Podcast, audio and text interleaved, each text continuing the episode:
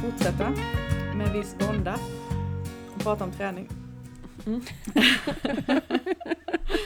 ah, eh, det, ja, ja, ja det, det får, vi måste göra det.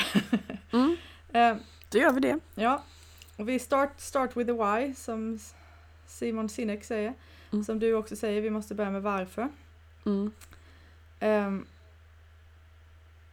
och jag tänker att när man lyssnar på den här podden så skulle det kunna vara så att man mellan raderna tänker att det finns ett rätt eller fel svar på varför. Ehm, Mm, menar vi det, men eller menar vi inte det? Nej, nej, det menar vi inte. Eh, inte jag. Nej. jag tänker att det är viktigt att varför är med.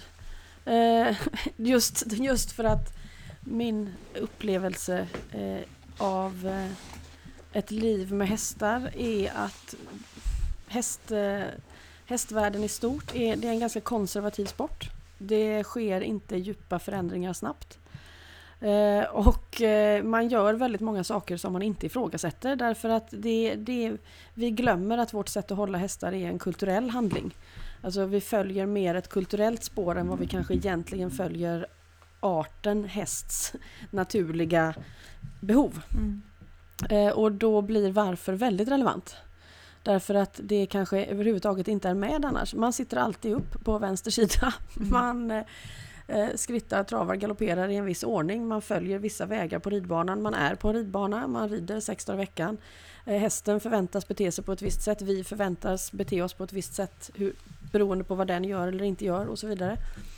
Eh, och varför kanske inte kommer alls. Mm. Eh, om det inte är så att man träffar på en häst som man har fått ett väldigt starkt band till men som inte går in i mönstret.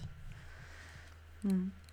Då kanske varför kommer. Men så länge det funkar så gör det ju inte det. Utan man gör det man gör som man alltid har gjort för att man alltid har gjort det. Mm.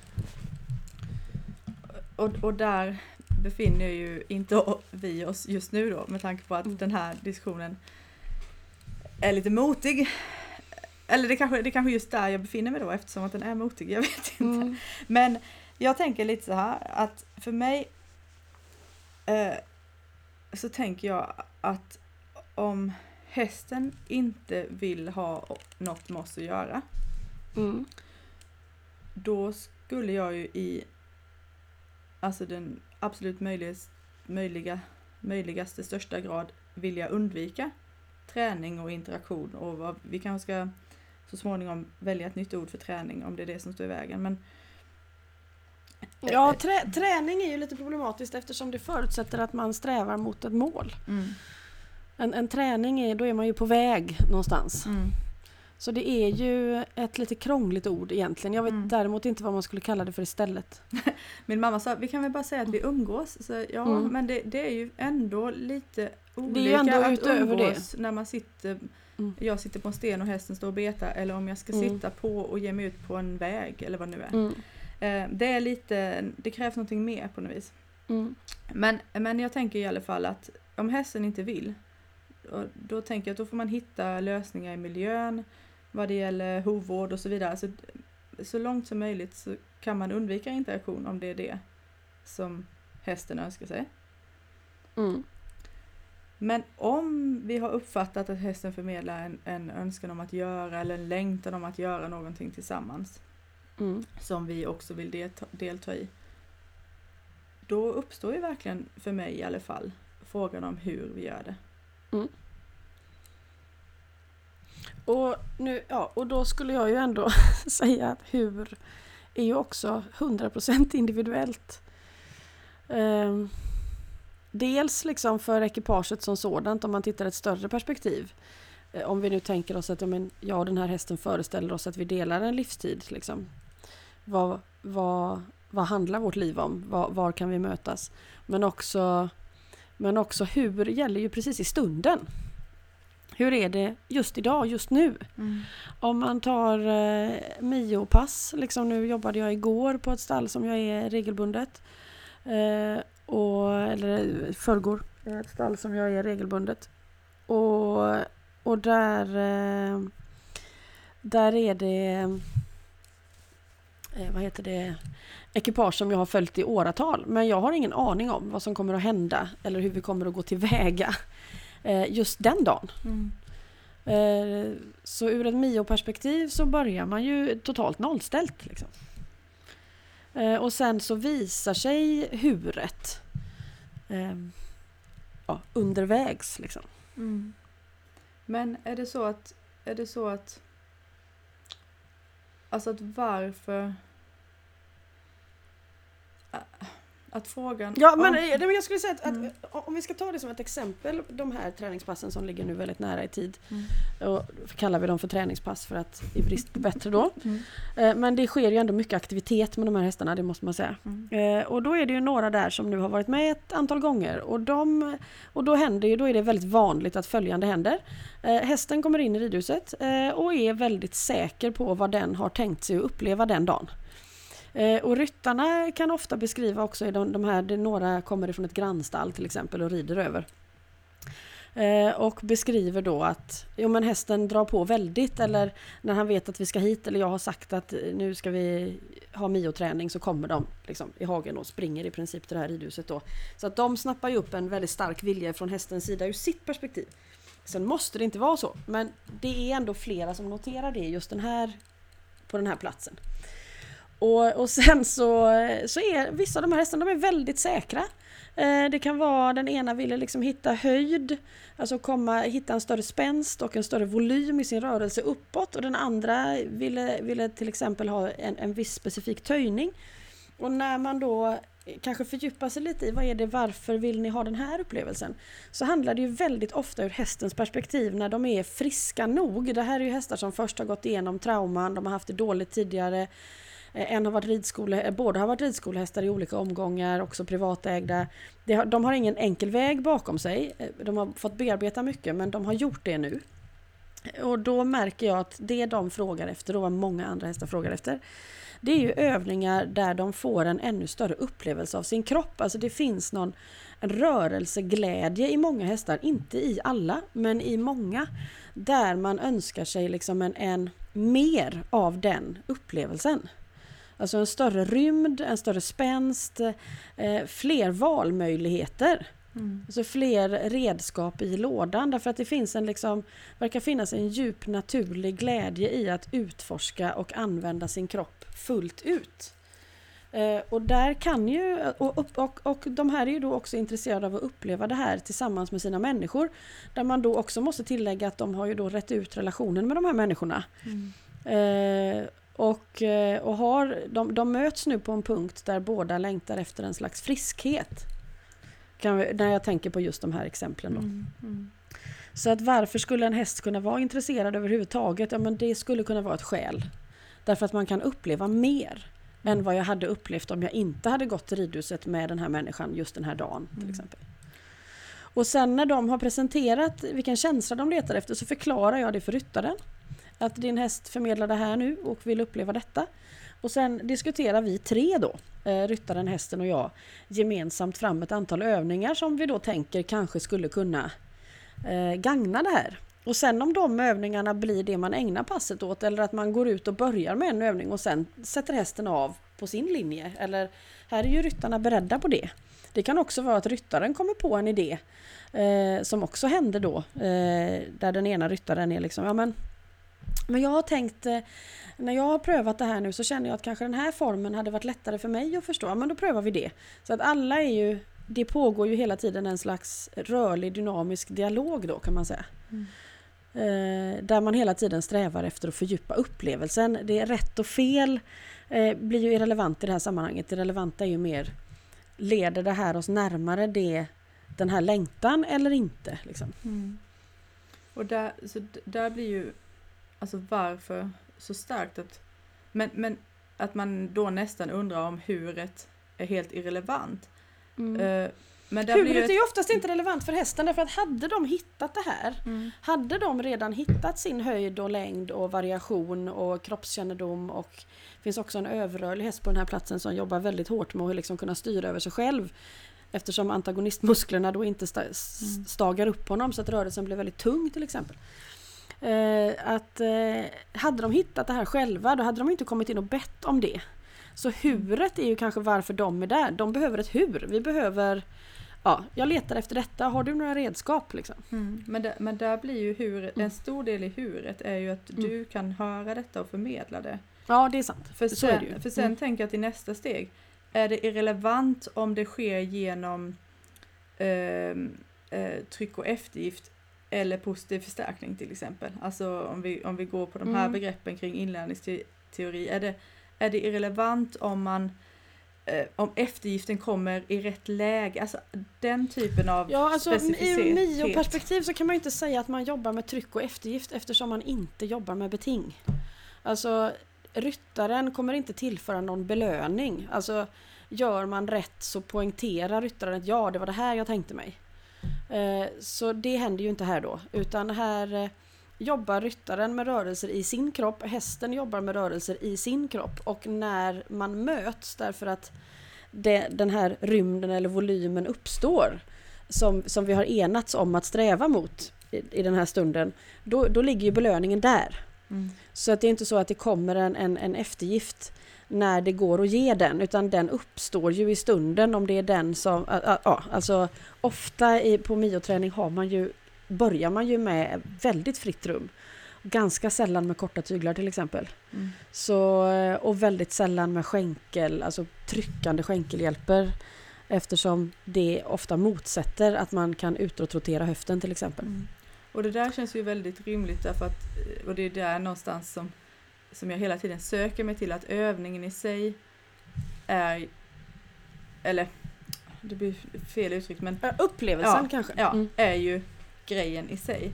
Mm, ja men- precis. Men Så, så att är man liksom... Här har vi ju redan, om man ska säga att i... Vad jag skulle säga att den stora skillnaden möjligtvis är om man tittar på sådana här pass då, eh, är ju att, att traditionell ridning kanske överhuvudtaget handlar lite mer om att vi vill ha följsamhet. Alltså att målet med träningen ofta är jag vill att hästen ska gå fram när jag vill det. Jag vill att hästen ska kunna bromsa när jag tar i tyglarna. Eh, alltså om hästen gör, följer våra signaler så blir vi väldigt nöjda. Och, och mycket träning handlar om att förfina den förmågan, att hästen svarar mot mina signaler. Mm och att man upplever en form av liksom samspel i det och gärna utan motstånd och så. Här har man ju tagit bort att den ene vill och den andra utför. Här har man ju tagit in att båda utför istället. Mm. Eh, Och då försvinner ju också hela idén om belöning. Eftersom det då blir ja, nu fattade han galopp och jag sa det är bra duktig kille. Det, det går ju bort då, utan då är det yes, vi lyckades galoppera det som vi har längtat efter. Eh, Då händer ju den, då uppstår ju den lyckokänslan eller den, den upplevelsen samtidigt som den sker och då blir det ganska onödigt att, alltså ja, berömmet att du, ja. du har gjort rätt. Mm. Eh, Det, det, hela den idén faller ju bort liksom. Mm. Men eftersom att jag måste gå till botten med det här nu så Mm. tänker vi oss nu att nu... Nu också, du tänker att du kommer lyckas gå till botten med detta Nej. nu! Nej, det, Ja. det, det, jag tror inte att jag kommer komma i mål, jag gör Ja. inte det men jag måste ju i alla fall ta mig någonstans på vägen känner jag. Mm. Eh, och då tänker jag att nu sitter jag där i Mm. mitten av manegen på någon häst. Mm. Eh, och, och alltså jag, jag vill, då då, man kan väl säga så här. Att jag kanske vet vad jag inte vill. Och det, Mm. det vet jag inte heller, men vi, vi låtsas det i alla fall. Mm. Att okej. eh, vi har gemensamt diskuterat fram en övning, allt det här som, som du pratar om. Mm. Och då är kanske första steget att vi ska, det kan ju vara att vi ska stå, men säg att första steget är att vi ska börja röra oss. Mm. Och då då känner ju jag då att okej, då vill jag inte göra ett ledande tygeltag. Jag vill Mm. inte eh, eh, lägga an och skänkla. Jag skulle kunna öppna höften. Mm. Eh, ja, där, och sen är jag där ungefär. Mm. Det måste liksom då- börja ja. där för mig. Ja, och då beror det ju på vad hästen vill ha av dig. Mm. Alltså, det, det, jag, kan, jag kan tänka mig att en häst som är, har hittat sin egen drivkraft, är väldigt klar över vad, vad hen vill eh, och, eh, eller vill uppleva, eh, kommer ju att ta den öppningen. Men jag tänker också att på din beskrivning att ganska många hästar skulle kanske önska sig att du också verkligen ville någonting. Att du inte bara var ute efter avsaknaden av något.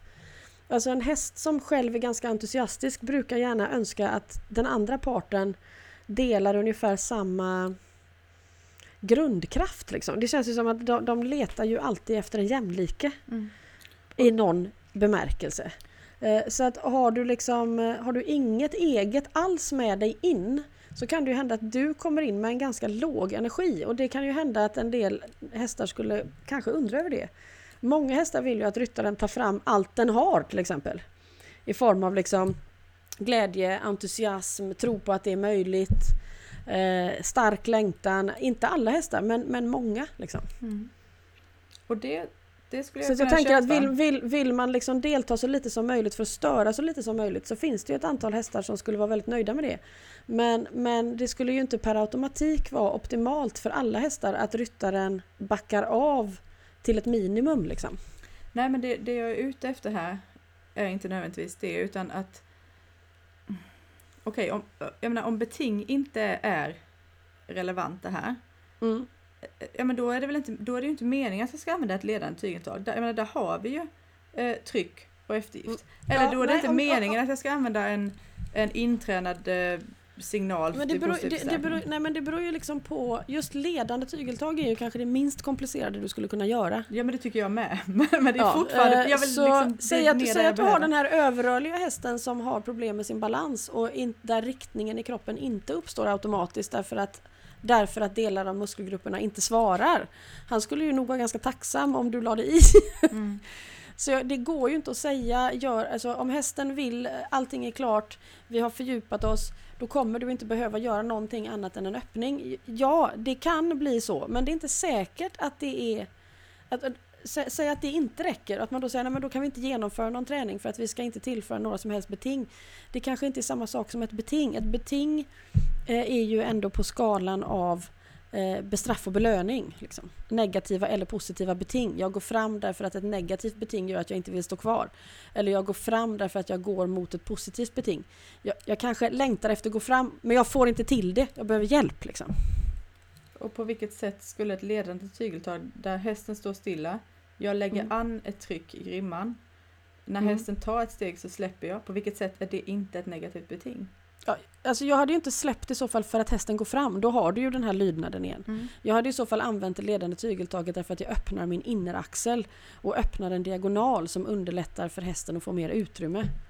Jag hade inte, jag hade inte sett det som att jag har det här ledande tygeltaget tills hästen genomför tänkt rörelse och då släpper jag det. Mhm. Jag hade inte tänkt den rörelsen som att den fyller den funktionen. Mhm.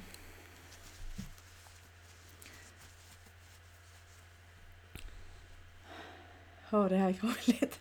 Mm. Nej, för ibland så, jag blir liksom, jag är, jag tror jag är lite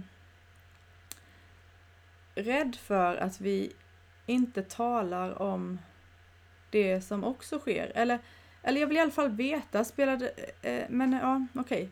Så vi vill, vi vill inte ägna oss åt negativ förstärkning, vi vill inte ägna oss åt positiv förstärkning. Men, men det kan se förvillande likt ut. Mm, det skulle jag säga att det gör. Ja. Kan göra ja. Mm. Mm. Och, och, och Ja det, skulle kan kunna se förstå, likt för det är ut. så, menar, Ja. det är mycket som ser förvillande likt ut. Men det är också vissa saker som inte skulle se likt ut. Alltså tajmingen i det blir ju helt annorlunda. Alltså eftersom man hela tiden arbetar med att skapa en rörelse inifrån i sig själv. Mm. Så, så Men, men... ja, det- ja, vissa rörelser skulle kunna vara lika men, men ändå inte skulle jag nog säga också. Mm. Men så är det så att med hjälp av den kommunikationen som, som sker med dig som tolk så blir... Vad ska man säga?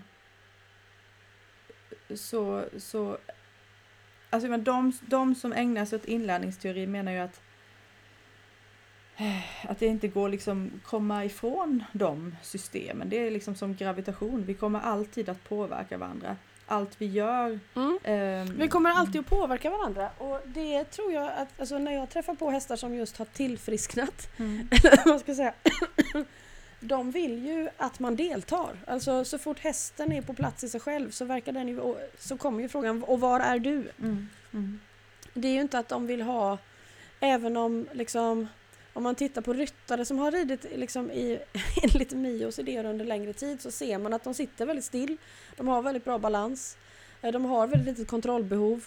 eh, De har hög följsamhet men de har också ett väldigt, en, en väldigt hög närvaro. Liksom. Mm. Eh, därför att det kräver också deltagande. Mm. Min, när jag tänker på varför det här är problematiskt för mig Mm. så tänker jag just på det här att, att kunna, alltså många, eller när man har forskat på det så, så i den mån jag har läst så arbetar djur för möjligheten att kontrollera sin miljö. Och Mm, det skulle jag inte hålla med om då. okej? Nej, det? Så utveckla där- gärna. Mm. Nej men varför skulle de vilja det liksom? Alltså just kontrollera sin miljö. Ja, förlåt. Jag det, var, att det, var fel, det var fel ordval. ordval. Mm. Påverka. Påverka. Nej, det, så det, det blir ju väldigt smalt om man tänker att det skulle vara deras grundläggande, mest liksom markanta drivkraft. Nej, nej, det menar jag inte. Det menar jag inte. Men, men säg att man har... ehm, nu ska jag försöka komma ihåg de här exemplen. Det gör jag ju aldrig. Ehm.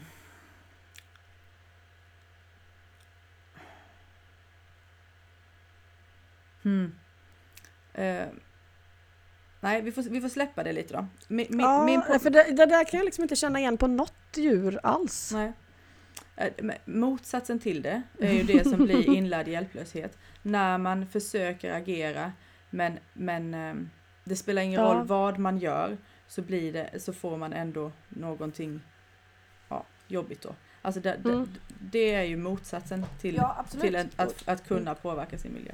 Mm. Men, men det, det som jag, jag, tänk- jag, jag, ja. tänker, jag tänker att det som blir svårt i, i meningen att påverka sin miljö Mm. blir att vi tänker att de helt enkelt vill påverka oss. Eh, eller eller no, alltså att, ja, det förklarar ju mycket, den meningen förklarar ju mycket varför vi väljer att utsätta dem för så mycket inlärd hjälplöshet. Om vi tänker att de drivs av motsatsen så blir de ju ganska kusliga för oss. Ja. Jag skulle säga att, att, att, att de letar inte efter det utan, utan att de snarare, som de här hästarna uttrycker, att man letar efter en möjlighet att, att få vara sig själv fullt ut. Eh, och det blir mycket lättare att vara det om de i ens omgivning också är det. Alltså en, en ryttare som är sig själv fullt ut och eh, deltar med sina fel och brister eh, gör det betydligt enklare för hästen att hitta sig själv Mm. också. Men eh, Ehm. uttrycker vi inte också att en, en flock till exempel, där vill man se till att varje individ just är det där? Och att, att det finns Är vad? eh, sig själv Ja absolut. fullt ut och att, Mm. att, att, det, att det då kan vara så att individer i flocken också försöker hjälpa till att den andra individen ska, ska komma dit. Definitivt. Är inte det ett, ett sätt Absolut. att, att påverka den andra? Eh, nej, inte om man tänker att rollerna nästan uteslutande bygger på att man medvetandegör möjligheten. Det är ju inte Mm. att påverka den andra. Det är inte så att jag ser att du har dålig balans. Jag måste få dig att få bättre balans. Jag måste få dig att förstå det. Det är liksom ett medvetandegörande. Jag är nu medveten om att din balans brister. Genom att jag är medveten om det och vi är sammankopplade eh, i alltet så blir du också medveten om det. Mm. Vilket gör att du genast kommer att svara på den förhöjda medvetenheten. Därmed slutar min uppgift. Så att nej, Mm. nej jag skulle säga att, att påverka andra inte alls egentligen... Jag skulle säga att det är en mänsklig, ett mänskligt interagerande. Mm. Ja, alltså jag, jag är... Därför att anledningen till att medvetandegörandet blir uppgiften är ju att man har så stor tillit till den andres förmåga. Och tittar jag liksom på min roll i under ett träningspass så handlar ju det till 99% om att tro att det är möjligt. Mm. Eh, och resten är vrid lite på det fingret, titta lite utåt, pröva att lägga in lite mer energi. Eh, pröv, ja, Mm. för att se om liksom detaljerna kan vara den där, det som gör att nyckeln vrider om låset. Mm. Eh, men resten handlar om att jag tror att de klarar det själva. Mm. Mm. Så därför skulle jag säga att just påverkan kanske blir ett ord som inte riktigt funkar. Mm.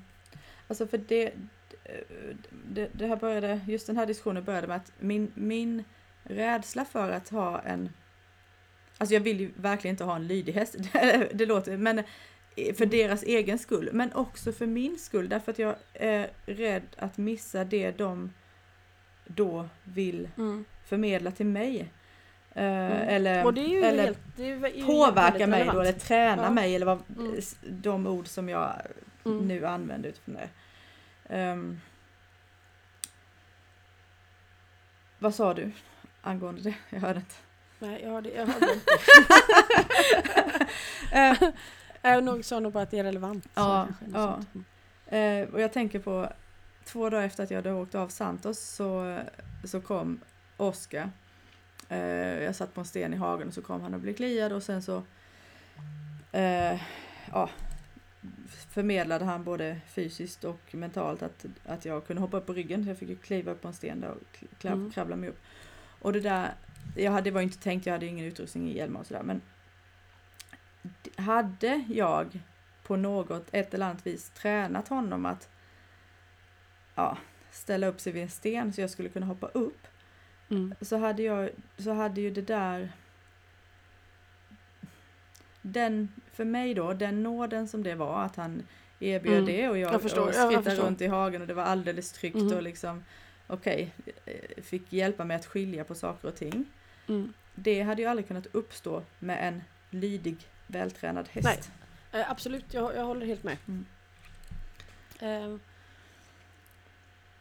Och så beror det fortfarande på hur ekipaget ser ut. Mm. Säg att ryttaren är 90 år och den här hästen vill verkligen Mm. vara i den relationen med den här personen som behöver lite mer fysisk hjälp än Mm. någon annan. Då kanske det inte utgör ett hinder. Det är lite där jag Eh. tänker att Santos och jag är. Ja, men, men, eh, men att eh, det är såklart att lydighet är ett, ett jätteproblem. Ja. Det, är klart att, det är klart att det är. Ja. Och det ser man ju också när man eh, applicerar Mios tankegångar i träning att man får ju ganska snabbt en mindre lydig häst. Mm. Eh, Man får däremot en mycket mer lyhörd häst. Mm. Vilket gör att mycket små rörelser som man själv utför i kroppen kommer att ge ett gensvar som man kanske inte heller förstår direkt. Mm. Mm. Eh, Men, men alltså lydigheten, allt det som är jag undviker att göra så här eller jag väljer att göra så här därför Mm. att konsekvensen Mm. är så pass Mm. obehaglig. Eh, Eller positiv. obehaglig, ja eller att liksom det är min enda chans att överleva. Ja. Alltså, eller att jag har så pass låg självkänsla att jag behöver det här berömmet för, Mm. att, för att må bra. Mm. En individ med väldigt bra självkänsla skiter ju ofta i berömmet. Liksom. Mm. Så det är klart att ju, ju självsäkrare djur desto mer kräver det att vi är klar, har ordning på hur, när, var och varför liksom. Mm. Såklart. Mm. Men, eh, Men, men, det, men givetvis är det ju jätteproblematiskt. Alltså hur, och nu när du, alltså inlärd, hjälp, inlärd hjälplöshet som ju är någonting som också ingår dagligen i mitt jobb mm. såklart. Eh, det är ju en väldigt smygande gräns och också en självklar del av vår kulturella hästhållning. Liksom. Mm. Mm. Så vi ser ju inte vart den gränsen går tror jag. Ehm, riktigt.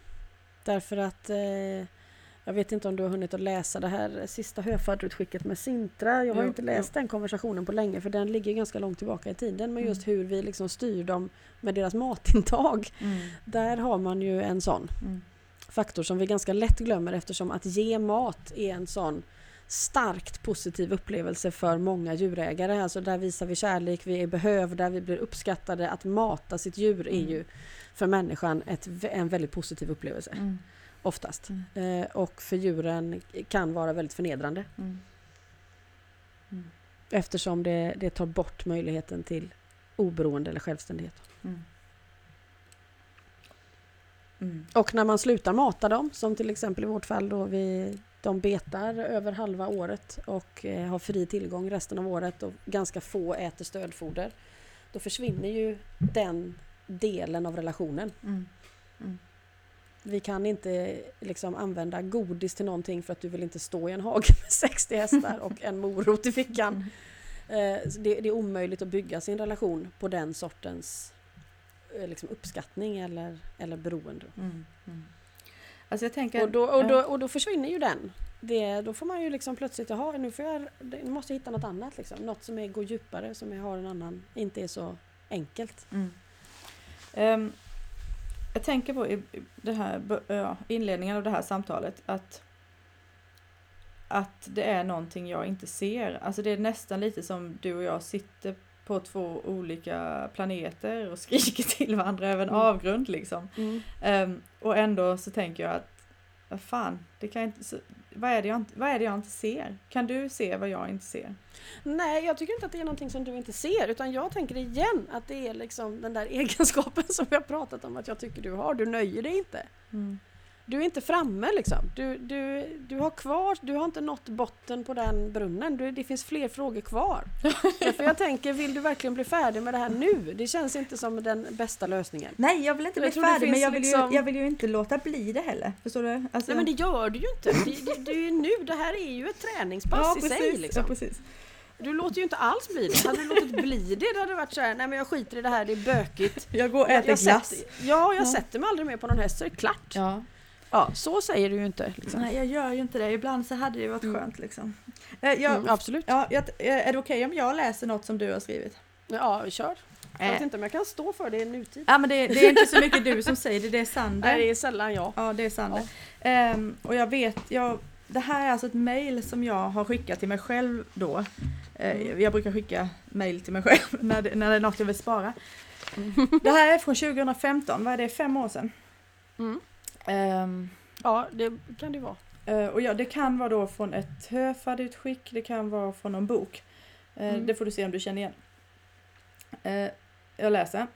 Mm. Sander är en av de mest filosofiska och tankemässigt ifrågasättande individer jag någonsin mött. Ja, det är ju verkligen Mm. sant, även nu. Och ett av hans främsta intresseområden har alltid varit maktmissbruk, något Mm. som vi också har gemensamt. Ja, jo, vi har ju ändlösa diskussioner om detta.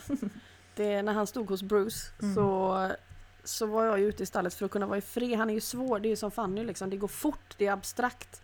Det är liksom korta geometriska figurer och väldigt snabba insikter och så är det borta liksom. Så att jag försökte ju ta mig ut i stallet eh, ja, halv sju på morgonen innan det var någon där.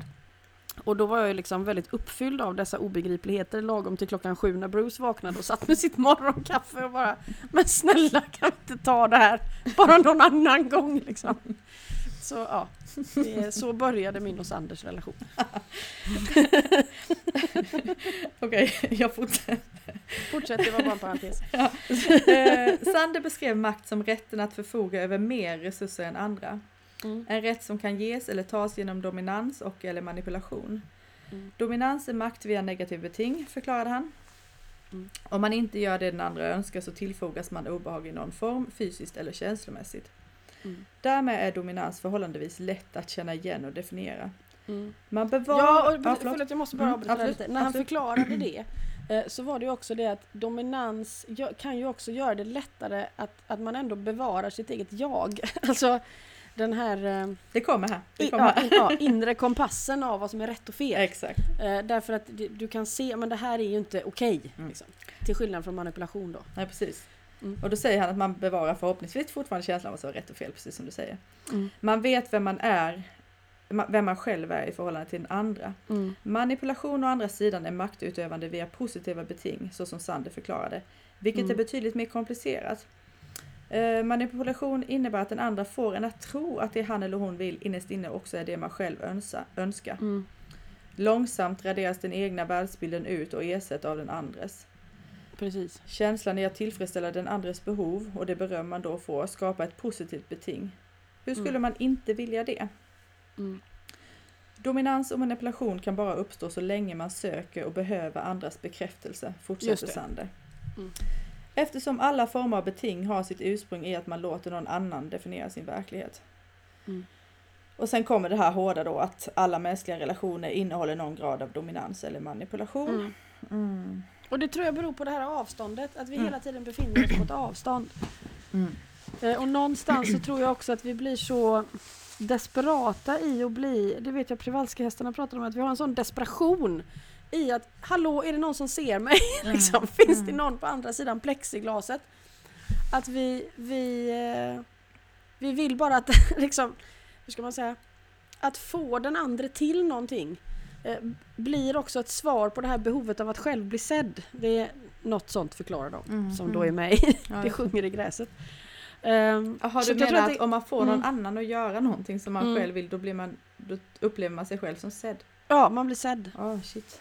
De beskriver det så, för de beskriver att det första de gjorde när de började närma sig människor var att härma deras beteende och det berodde inte på deras behov av att härma människors beteende utan för att människorna skulle förstå att de var speglade av någon annan, det vill säga att de var sedda. Mm. Mm. Så att jag gissar att det är ur, alltså anledningen till att, att det i någon grad, hur liten grad eller hur stor grad, men att dominans och manipulation det vill säga en relation som i, nå i någon mån baserar sig på beting, eh, finns i nästan alla mellanmänskliga relationer. Mm. Ja, alltså de inlärningsteoretiker som jag har eh, lärt mig av eh, menar ju att det där finns hela tiden. Mm. Um, alltså det är, så, det är så den vetenskapen ser på Mm. världen. Ja, och det som Sandy säger sen då, det är ju att men det måste inte vara så. Nej. Det, man kan ta sig ur eh, ett, ett liv eller en, en självbild eller en, en medvetande form som, där den här bekräftelsen behövs. Mm. Jag hade Jenny Gustafsson han, här. han Ja, inger ju liksom hopp där, Mm. tycker jag. Ja, absolut. Mm. Jag hade Jenny Gustafsson här idag, en, en eh, eh, kurskamrat. Eh, Mm. eh, och eh, vi diskuterade det här lite grann. Mm. Så säger hon, tror du allt det här beror på bara vår Alltså viljan av att ha en identitet, att vara god. Mm. Jag säger ja, det där lät ju ganska rimligt tyvärr. Mm. Ja, för det är ju också så att ryker bestraff och belöning så ryker ju förr eller senare gott och ont Ja. också. Ja. Det, och då kan man ju heller per definition inte längre vara god. Och, och, det- och då blir det ju spännande för jag vet att vi har varit inne på det lite grann någon gång innan. Är det Har vi liksom inga sådana Ingenting att sikta på? Alltså, för jag antar samtidigt att man måste kunna skilja på Ja men det har vi, vi har ju alltid empatin, eller hur? Ja just det. Fan, Eh. det, jag är lite trög också. Du måste påminna Ja. mig om exakt samma sak i nästan varje poddavsnitt. Kommer du ihåg vad Fanny sa? Går vi närmare empati? Nej men jag tänker att, att när vi tar bort liksom betingen Det är ju lite som att skilja mellan det som är glädje i form av rus eller jag blir glad när jag ser dig eller jag blir glad när jag får en kopp kaffe. Till den här liksom inre livsglädjen som är mera ett tillstånd. Mm. Så att det liksom, tar vi bort ont och gott så blir vi ju inte per, det, det betyder ju inte att vi därmed skiter i hur det går Nej. och bara så här sitter framför TVn efter det. Utan det är mer att vi kanske ett, på ett mycket större plan kan acceptera komplexiteten i att jag är både och och varken eller. Liksom. Mm. Eh, Och därmed uppstår också ett, ett annat sätt att kunna förhålla sig till omgivningen. Mm. Som inte blir så entydigt och jag kanske därmed inte längre behöver, behöver min omgivning på det sättet som jag behövde innan. Där också behovet av att ha en lydig häst skulle kunna uppstå eller behovet av att få den andres gensvar. Liksom. Att det, den processen kommer att förändra sig Mm. när min empati ökar. Mm. Jag, jag satt idag med de här frågeställningarna under min vän Eken här uppe. Mm. Och ehm, och jag tror lite, lite saker fastnar ju ändå. Till exempel det här med att öka utrymmet. Ehm, och då tänkte jag dels öka utrymmet i form av tid. Lite som du var inne på i början. Mm. Vad, vad händer om jag tänker vad vill vi uppleva hästen och jag under vår livstid? Vad, Mm. vad händer om jag har det perspektivet? Just det. Ehm, vad händer om jag har perspektivet av Ja, nu, ja men det var nog framförallt tiden. Större utrymme, Mm. det vet jag inte. Men alltså ja. Och ja, att öka utrymmet rent generellt egentligen. Ehm, och det kan ju då också betyda Nej men bara ta bort, eller när rätt och fel faller undan så har ju, tycker jag då, utrymmet per automatik ökat. Mm. Eh, Ja, och jag, jag Mm. tänker också att det här ökade utrymmet och, och de här hästarna som uppenbarligen önskar sig varianter av det hela tiden. Jag tänker det är också ett sätt att hedra livet. liksom. Det är ett sätt att be eller vad man mm, nu vill mm, mm, kalla det för. Mm, Ehm, att jag vill vara här allt det går Mm. mens jag är det. Mm, Så jag tänker att det, det är en önskan som inte rimligtvis kan skada någon annan. Om man inte tror att skapelsen i sig är ond då. mm, Ehm, att, att önska sig mer eh, liksom upplevt liv. mm, Ehm, det är klart att där, där faller ju allt det andra bort. Det måste det ju göra. Det får inte plats då. mm, Det blir, det blir ett för litet rum. Liksom. Alltså nu, nu är det ju inte meningen då att vi ska ha någon lösning på detta. Man måste, jag måste bara veta mitt nästa steg. I princip så är det ju att nästa gång jag sitter på en häst är ju bara, Ja. ja. det är ju bara att sitta där med Mm. den. Ja, Önskan är- om mer upplevt liv. Det är det Mm. kan, alltså för mig Mm. just nu Mm. så kommer det nog Ja. bara kunna vara det. Ja, och jag Mm. tänker också att så som jag känner dig, att hade vi haft det här samtalet i, när vi hade haft rollerna av att jag hade haft ett ridpass och därmed varit en, en ridlärare, det är ett sjukt ord. Ja. Eh, om du förstår hur jag Ja, ja, tänker. ja. Eh, så hade jag nog tänkt att jo, men du, du måste ju hela vägen dit. Och jag måste nog Och jag, jag, skulle, ja, och jag skulle gärna vilja att alla gick hela vägen dit.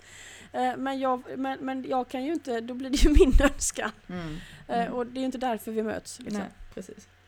Eh, Men, men jag tänker ju att varför inte då? Varför inte ta det hela vägen till den lilla bottenpunkten där då? Mm. Som ju kommer visa sig inte vara en botten när du väl sitter där. Ja, men ja, alltså. Jag, jag menar verkligen inte att låsa fast det genom att säga så här, men jag tror att jag måste börja där. Mm. Ehm, och igen, jävla ordval. Måste ingenting, men det, ja. Ja, men jag Det- förstår det vad finns du menar. liksom en väldig ja, ja, men jag, förstår, Ja. jag, jag förstår vad du menar. Eh, Ja. Och jag tror också det. Ja. Och sen får man se, vad händer sen? ja. Eh, finns det en synlig väg? Eller ja, vi vet inte. Man Nej. vet ingenting förrän man prövar det. Det är som när man, även med de här hästarna som vet och är ganska väldigt konkreta liksom, så vet ingen av oss vad som kommer hända när vi påbörjar övningen i alla fall. Mm. Mm. Mm. nu vill jag bara ut och sitta på en häst. Ja, men gör det då. Ni kanske inte har samma våldsamma regnande som vi har här. Eh, nej men alltså jag trodde vi skulle ha solsken hela dagen och det har ändå mer eller mindre duggat hela dagen. Mm. I fåfänga försök att säga nej men det slutar nog snart så har alla ute, dyner på utemöbler varit kvar. Ja. ja, Allt strävar mot sin motsats. Ja. Det torra någon gång. ja, precis. Ja ah. Mm. shit alltså. Nej men jag, jag tänker att det är ändå det. Ja, men mycket det här eh, Marion Rosens citat kom upp eh, Mm. nu för ett tag sedan också. Det här med att hennes sätt att det enda vi kan göra är att eh, bidra till att skapa ett utrymme där den andra ges möjlighet att vara sig själv fullt ut. Och i den här situationen där vi båda då, Mm. jag och hästen, ges möjligheten att vara oss själva fullt ut. Mm. Mm. I slutändan är det det vi kan göra. Liksom. Ja och då, alltså om jag inte, Och sen är det varianter på det. och skapas det ingen rörelse i det då får vi fan stå till just nu. Ja, ja, Mm. det hade jag valt att göra med den. eh, Eh, om inte hästen hade uttryckt liksom en, eh, en önskan i förhållande till det eller Ja. önskat sig hjälp med det eller Ja, vad man nu skulle Ja, kalla det för. Men jag hade gjort så ja. Mm. Det, ja, för, för det, det här som vi är inne på nu, det här väldigt Alltså när det, när det abstrakta möter det konkreta, det är ju ändå Mm. där vi, vi står just nu. Ja, och det är ju det som är den, det är ju den mest spännande punkten som finns. Ja men det är det ju, för det, det, det är ju Mm. lite grann nu så man kan, vad är det man säger, the proof is in the pudding lite grann. Mm, Alltså mm. nu, nu, nu kan vi inte bara prata längre. Nej. Eh, och, Nej, och det var ju det jag och Bruce eh, kom fram till. Att vi kan inte bara prata längre, vi måste pröva. mm, Eh, och så får vi se vad som händer då. Mm. då det, och, och där var ju, låg ju fokuset på det här att vi hela tiden fick höra att hästen tar över. Liksom. mm, Så där, ja, men enda sättet att ta reda på det, det är ju helt enkelt att ge den chansen att göra det då. Mm. Det, då, får- då, det är ju det vi får göra. Liksom. mm. Därför att det finns inget annat sätt att närma sig det här på. Nej precis. Eh, och, Och då Ja. gjorde vi så. och vad hände? Eh, Vi Allt har inte möjligt. tagit det i någon podd. Eller Eh, om nej, vi inte har tagit det i någon podd så kan jag ta det. Alltså vi har vi, jag vet inte om vi har tagit den här I think I got the hang of this och sen flyger han av. Men det var inte Ja, Bruce det. va? Det var hans kompis. Jo, det var Bruce. det var också. Bruce. Men det var, Mm. det var inte egentligen det tror jag som hände i det stora hela va? Nej, det var det inte, utan Nej. det var ju bara en Ja. händelse. Ja. Nej, men, nej, men vi, ja, vi kan ju repetera det då. Ja, gör det. Folk får Gör det. väl stänga av. Ja. Men, men, eh, nej, men vi kom ju då fram till detta. Vi måste ge dem en chans att ta över. Eh, och hur, hur gör vi? Och då tänkte vi att vi måste försätta oss själva i en väldigt sårbar eh, position. Eh, och då tänkte vi att vi hoppar upp då. och Då hade han 15 stycken eh, hästar i träning. Han, det här är ju då en människa som tävlar eh, hö, ja, den absolut högsta nivån man kan tävla på inom sin sport och hoppning. Så hästarna är ju, är ju, kommer ju ur, ur den sortens miljö då. Och skulle kunna ha ganska många skäl till att inte vilja ha med oss att göra. I och med att han också är en människa som tar hästar som är svåra att ha. Mm. Så man kan tänka att de har varit med om en del. Så vi tänkte att vi sätter oss på dem utan sadel och träns. Så att vi har ingen möjlighet, apropå vi, vi har ingen möjlighet att in, inverka på dem. Alltså vi kan inte påverka situationen. Åtminstone har vi ganska dåliga chanser att göra det. Vi har försämrat våra chanser att påverka dem, så kan vi säga. Mm. Eh, och då tänkte vi, och vad behöver vi för miljö? Ett ridhus är för litet, en paddock är för liten. Det lilla utrymmet kommer att påverka hästens mindframe. Eh, men sätter vi oss utan några staket så kommer vi vara helt upphängda på vad händer om vi ramlar av, för det kommer vi göra. Och hästen eh, springer ut på en väg, till exempel. Då kommer vi att vara, ja, vi kommer förstöra liksom forskningsresultatet genom den tanken. Så tänkte vi att vi måste, det bästa är då en hage, alltså en stor inhägnad. Eh, för då kan vi lita på att de, de inte försvinner någonstans men de har fortfarande inte en särskilt begränsad yta. Så det kom vi fram till, att vi, är, vi, vi tar in dem en och en i en jättestor beteshage och så hoppar vi upp utan någonting. Eh, och det gjorde vi med de här 15 hästarna. Eh, och Bruce är ju både längre, smidigare och rider bättre än mig så han satt ju kvar också följaktligen bättre. Eh, och då märkte vi att eh, det hände liksom, det fanns tre huvudspår hos de här hästarna. Eh, Huvudspår nummer ett som var det vanligaste, det var att de rusade runt helt vilt och med ganska hög nivå av stress. Måste man, måste ju också komma ihåg att det här var inte Ja. hästar som liksom hade kanske en, en eh, fått sina naturliga behov eh, Nej, tillgodosedda Absolut, liksom. absolut inte. plötsligt, de, de, ingen, kommer, ja. de kommer ur den här världen Ja, av liksom strikt hållna, väldigt dyra tävlingshästar Mm. som också inte var hans egna. Hans, jag menar, det här är ju hästar Och hur ofta är gick de med sig en så stor hage liksom? Ja, absolut. Ja. Men det var så här vi resonerade. ja, Eh, men det är viktigt att nämna det. ja jag absolut. tycker det. Ja, det är inte en häst som vanligtvis ändå går i en hage och bara hade fortsatt beta. Liksom. Nej. Eh, en grupp eh, sprang fram till grinden, eh, och, eller ett lite mindre antal hästar gick fram till grinden och stod där och liksom vävde fram och tillbaka och ville bara in i stallet igen. Eh, och upplevde det hela som väldigt obegripligt och otäckt. Eh, och en häst, jag tror det var två men framförallt en, han stod helt blickstilla och tog inte ens ner huvudet och betade och det var den hästen som gjorde oss mest förtvivlade. Mm.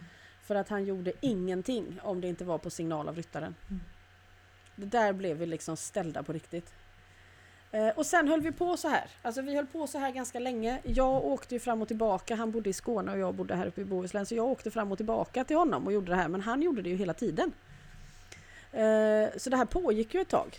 Eh, och vid det laget började ju folk runt omkring. Han hyrde ju in sig i en stalllänga liksom. Men, men alltså på riktigt, det här är tävlingshästar som ska liksom ut och hoppa 1,60, 1,70. Vad har du tänkt att det ska gå till? Är det här liksom, är det här eran träningsmetod? Mm, just nu är det det. Eh, och, då och sen så, eh, vi fortsatte eh, och märkte då att vad som hände efter ett antal veckor eh, var att eh, de här hästarna som sprang och sprang de lugnade ner sig eh, och fick ett markant bättre rörelsemönster. Det gällde alla, det gällde alla 15. Mm. Att de fick ett bättre rörelsemönster. Hältor, ojämnheter, markbundenhet, you name it, det försvann. De, de rörde sig påtagligt mycket bättre. Eh, och blev mycket mindre stressade. Eh, och sen så, den här gruppen som sprang fram till grinden slutade göra det. Och den här som stod stilla började ju ändå röra sig lite grann, eller du tog några initiativ, tog ner huvudet och åt i alla fall. Liksom. Mm. Eh, så det hände. Eh, och sen hände en annan rolig sak. Det Bruce ringde mig jätteglad och förklarade att ah, några hoppade ju ut. Just det, det var ganska många som hoppade ut också. Mm. Och, eh, och, för det fanns ju någon liksom, lite så här travbaneliknande grej runt omkring där för ett gammalt travstall så de hoppade ut och sprang på den här stora banan. Mm. Bruce han rider ju bra, han satt ju kvar de allra flesta tillfällena men då, och red med där runt på banan då. Eh, Men eh, vid ett tillfälle så, så ringde han och sa ah, jag förstod att nu kommer jag ramla av liksom. nu, nu klarar jag det inte så jag kastade mig av och sen rullade jag ut under staketet och så tog jag fram mina revolvrar. Jag ah, Okej Bruce men det var väl inte det här som Du skulle väl inte göra en grej av det? Ja, men förmedlade en hästarna någonting under allt detta? Eh, jo det gjorde de. Mm. Eh, det gjorde de. Men framförallt så var de ju i upplevelsen och Mm. det var ju vi också. Mm. Eh, och, och, och, och här handlar det om att börja använda utrymmet. Så måste man också tänka att det här är ju snart 15-20 år sedan. Mm. Alltså vi, vi kunde ju inte uppfatta lika många nyanser heller eftersom det var nytt för oss Mm, med. mm, mm, Eh, men det handlade väldigt mycket om utrymme. mm, Och hur att tillfrisknandet bara av att utrymmet skapas. Liksom. mm. Eh, så eh, i alla fall, så vi, vi märkte det här och sen det tredje som hände var att när de då blev färdiga med sitt som vi upplevde, alltså de hade prövat sina kroppar, de hade dealat med sina minnen eh, och så vidare, då, då vände de sig mot oss, alltså de började snegla bakåt, Mm. både med ögon och öron och ja, rent faktiskt, inte bara ur kan man kommunicera med djur eller inte, Mm. de visade på ett väldigt tydligt sätt. Okej, nu vet jag vart jag är, var är du? Mm. Eh, och och det, där tyckte ju vi att, att vi hade fått svar på anledningen till varför vi gjorde det här. Nej, de tar inte över. Mm. Det fanns ingen häst som medvetet slängde av oss. Eh, det fanns ingen häst som gick på oss. Alltså det, fann, det, fann, det var ingen häst som utnyttjade tillfället av att utnyttja makt Mm. när vi var i, ett, i en maktlös position. Mm. Det, det gjorde ingen. Det fanns inte i dem liksom. Mm. Och men, det, men de här rädda människorna som, som befarade det hade ju, hade ju eventuellt då tyckt att det som de här hästarna ändå gjorde, att det var just det. Om man ska, vara, ja, ja, man ska vara riktigt... eh, Eh, Det är sant. Eh, Och, och man kan ju alltid välja att se det man Ja, förväntar sig se. Exakt. Eh, Så det, vi kan inte ta bort den Nej. faktorn. Men som vi upplevde det Mm. så var ingenting av det som hände riktat mot oss personligen. Nej, och, och, och det faktum att ni kunde hålla kvar det för att Mm. sen då också komma till en, en ökad grad av friskhet, ökat utrymme Mm. och se okej, och du då? Mm. Var vi här tillsammans? Alltså det är, Mm. det är väldigt, väldigt häftigt tycker jag. Mm. Så Eh, för mig, för mig var det väldigt viktigt för det gjorde Mm. liksom att, att jag tyckte att men nu har vi ändå lite mer argument Mm. Mm. eh, på det här. Eller även om inte de argumenten möjligtvis eh, går att uttala med ord så har jag en trygghet i mig. Exakt. Exakt. Eller jag har, jag har upplevt att nej, jag tror verkligen inte på det. Jag har ett annat citat som jag tänkte jag skulle läsa. Som, ehm, jag vet inte riktigt hur man uttalar detta. Lajil. Säger du det? H-L-A-Y-Y-I-L. Helejel. Helejel, okej. Mm. Det är väldigt krångligt. ja, Det tog mig lång tid att att liksom få den poletten att ramla Och ner. jag, ja, He- jag, som ändå har läst arabiska och allt. Ja, va? månskära. Mm. Ja. Ehm, och, och det här det var så spännande att de här citaten kom då i samma mail. Därför Mm. att eh, den här, det här tycker jag också hänger ihop med just ehm, den här skärningspunkten mellan konkreta och ab- abstrakta. Mm. Ehm, eller fysiska och, och metafysiska heter det va? Ja. Mm. Jag, hade, jag hade aldrig tidigare träffat en häst som Hilejel. Mm. Eh, det, Där är, ja, kom det. ja. Det är svårt att fånga det på ett foto, men jag hoppas att, ja, okej, Eh, att den här bilden i alla fall innehåller lite av den alldeles speciella känslan. Det var mer som om han vore ett väsen, något överjordiskt och onåbart. Samtidigt är han också en busig, bitig, sprallig och delvis okontrollerbar hingst. Mm. I hans fall Absolut. är det verkligen så att det ena inte utesluter det andra. Mm. Och det där tänker jag att egentligen Mm. så är det väl Det är så viktigt. med alla. Alltså Ja. vi har en biologisk varelse, häst, och Mm. vi har allt det där som vi också får en chans att förnimma och dela. Mm. Det där är ju jätteviktigt, tänker jag. Ja, det För att annars har man ju också det motsatta då, att ja, men hur kan de ha liksom andlig insikt och samtidigt liksom, ja, Ja, vägra ta på sig en grimma eller, Ja, men till eller exempel. bita mig i armen eller felbedöma någonting. Ja, där, därför att det är precis så. jag, tror- jag tror att det är viktigt att, att, Mm. att poängtera och påminna sig om Mm. ibland att, att Absolut. Att, eh, för att annars så tror jag också vi lätt kanske blir antropomorfiska i bemärkelsen att det krävs liksom rosa fluffiga tecken och så vidare. Mm. Ja, ja, men definitivt. Och jag tycker, jag tycker nog att den... Det där också blir tydligare. Alltså, jag, jag tänker att ju mer andligt det blir, eh, ju mer liksom lera och klafs och stövlar och brötiga hästar blir det också. Därför att utrymmet förstärker ju båda. Liksom. Ökar du utrymmet så får du ju mer av alla, av hela berättelsen, Mm. Mm. skulle jag nog säga. Jag tror du får utveckla det lite ändå. Ja, jo, men, men därför att det här uttrycket av att, att vara den biologiska varelsen som ju också håller vars intelligens liksom håller den här planeten gående om vi låter dem få göra det. Mm. Ehm, det finns ju en, apropå det här att man strävar, att, man så gärna vill uppleva livet i kropp liksom. Mm. Varför vill de här hästarna få deras, deras kroppar att svar, liksom ge gensvar på deras längtan? Men därför att hur ska man säga, där- den upplevelsen är ju unik. Död är man ju hela tiden, Mm. där är du ju tidlös liksom. Mm. Kroppen är ju, det är ju bara nu du har den chansen. Exakt. Det är klart att, att du vill in i den, inte missa den upplevelsen när den ligger så nära liksom. Mm. Och kommer att försvinna så snart. Mm.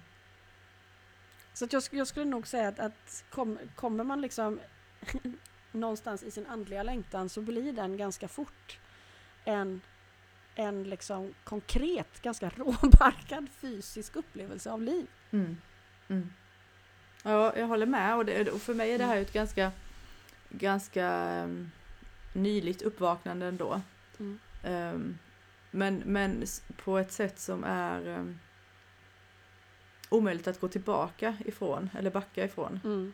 Därför den här alltså förståelsen av att, att det oavsett hur många liv vi eventuellt lever så, in, Så har vi också bara detta. Exakt, då finns det en Mm. oändlighet innan och en oändlighet efter Mm. som ju rimligtvis är mycket längre. Det är liksom Mm. bara, det är bara det här.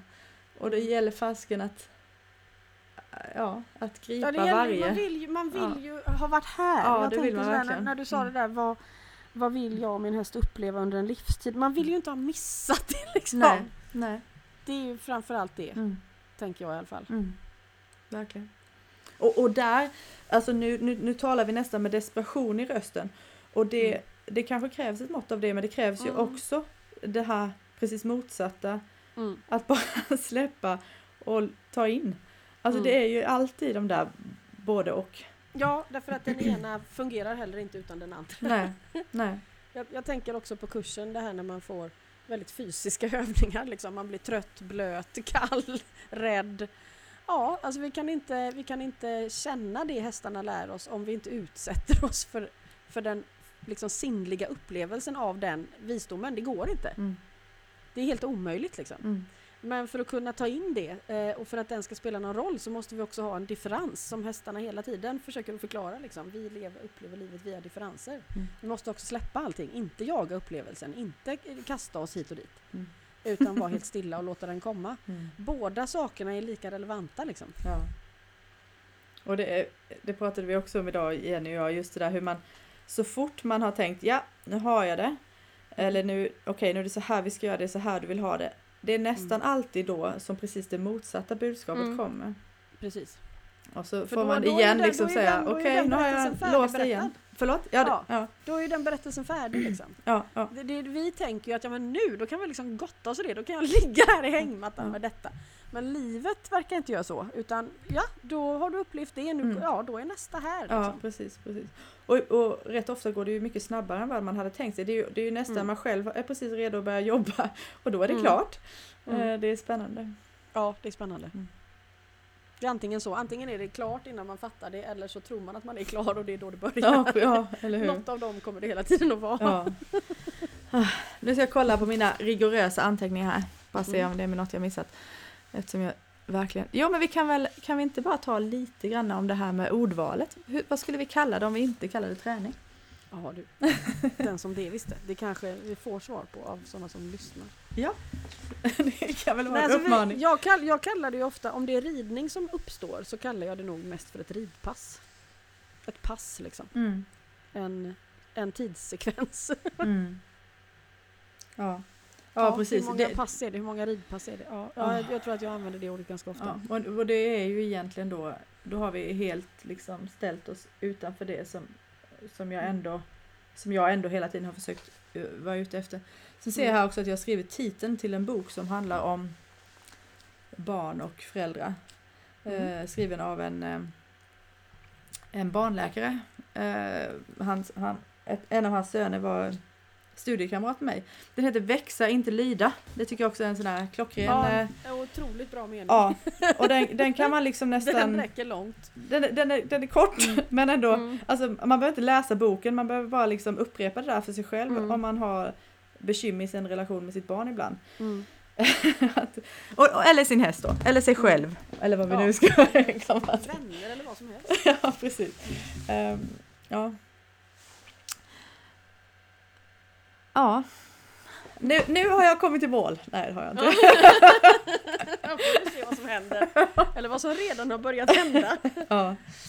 Om du upplever det så. Ja. Men det var väl en bra avslut också det där växa inte lyda. ja, det är lätt att komma ihåg också till skillnad Mm. från ett helt poddavsnitt där vi böljar hit och Mm. dit och får backa och ta oss framåt igen. Mm. Eh, men jag, alltså... Ja, för på något vis, i alla fall i mig själv, så kommer vi lite framåt alltså. Ja, det tycker jag. Mm. Eller ja, vi, vi, det rör sig. Ja, precis.